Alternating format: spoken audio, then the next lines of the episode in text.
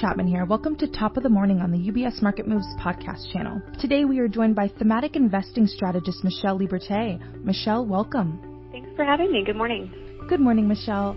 So I know that you've talked about long-term investments before, and you and your colleagues recently published a report. Can you start by giving us a quick overview of the piece and what it entails?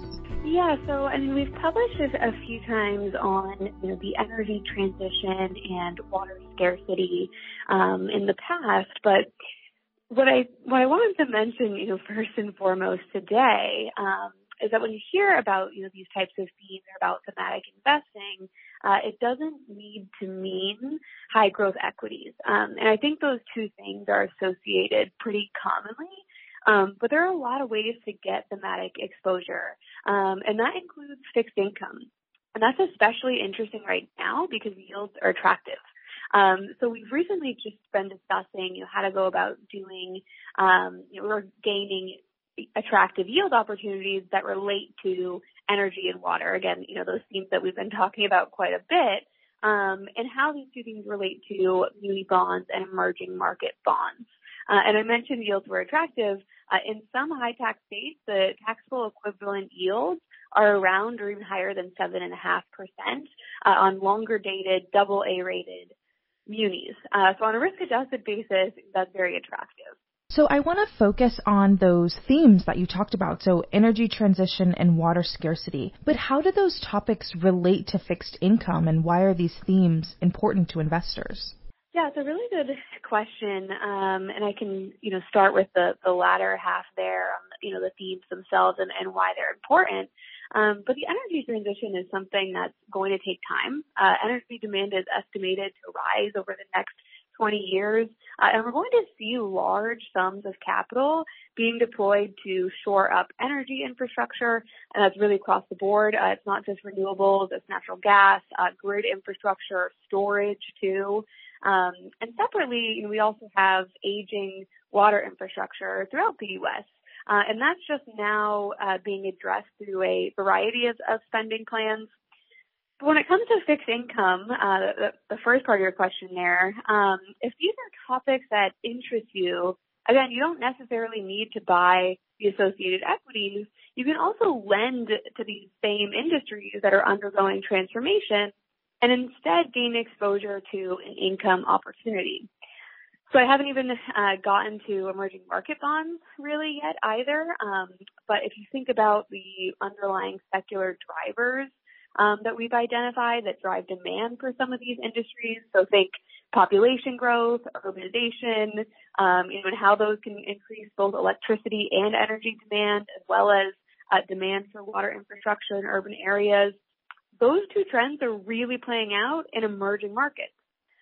So our curated list of emerging market bonds can be another way to gain income opportunities in the same regions of the world where we're seeing long-term growth opportunities more broadly. So it sounds like these themes are going to be very relevant for at least for the next coming years. But what about right now? What does CIO recommend for investors interested in these themes? Yeah, that's a great point. And I already mentioned that 7.5% yield in certain states, right? Tax equivalent yield, I should say. But we also like fixed income more broadly because we think that investors should take advantage of these higher rates. And for munis specifically, in May, the muni bond market saw some downward pressure on prices as a result of higher U.S. Treasury rates, mutual fund outflows. We also saw an uptick in primary market bond sales. So we're encouraging investors seeking income to use this as an opportunity to buy munis at attractive yields ahead of the typically heavy summer redemption season. So we do currently prefer muni sectors that should exhibit credit quality resilience. So for one example, related to the energy transition, public power agencies tend to exhibit pretty stable and resilient credit characteristics, mostly due to their rate-setting autonomy and by the fact that they're essential. Our muni team here in CIO can help investors navigate this market too. They have a framework that can identify certain states and localities and the differences between those and where the electric utilities might have higher environmental risk, for example. And then just to round out the conversation, when it comes to water, we also think that water and sewer issuers that are well positioned to meet challenges like drought and that have maintained strong levels of liquidity and low to modest leverage, we actually recommend large and well-established issuers with a diverse client base, strong reserves, and strong water rights. So let me stop with those examples, and I can turn it back to you.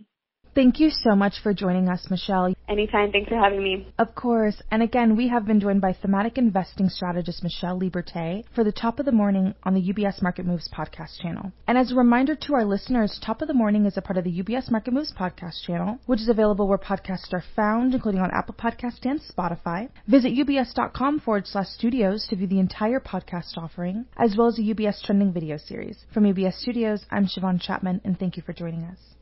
UBS Chief Investment Office's investment views are prepared and published by the global wealth management business of UBS AG or its affiliate, UBS. This material has no regard to the specific investment objectives, financial situation, or particular needs of any specific recipient and is published for informational purposes only. As a firm providing wealth management services to clients globally, UBS AG and its subsidiaries offer both investment advisory services and brokerage services. Investment advisory services and brokerage services are separate and distinct, differ in material ways, and are governed by different laws and separate arrangements. In the USA, UBS Financial Services, Inc. is a subsidiary of UBS AG and a member of FINRA SIPC. For information, please visit our website at ubs.com/working-with-us. For a full legal disclaimer applicable to the independent investment views produced by UBS, please visit our website at ubs.com/CIO-disclaimer.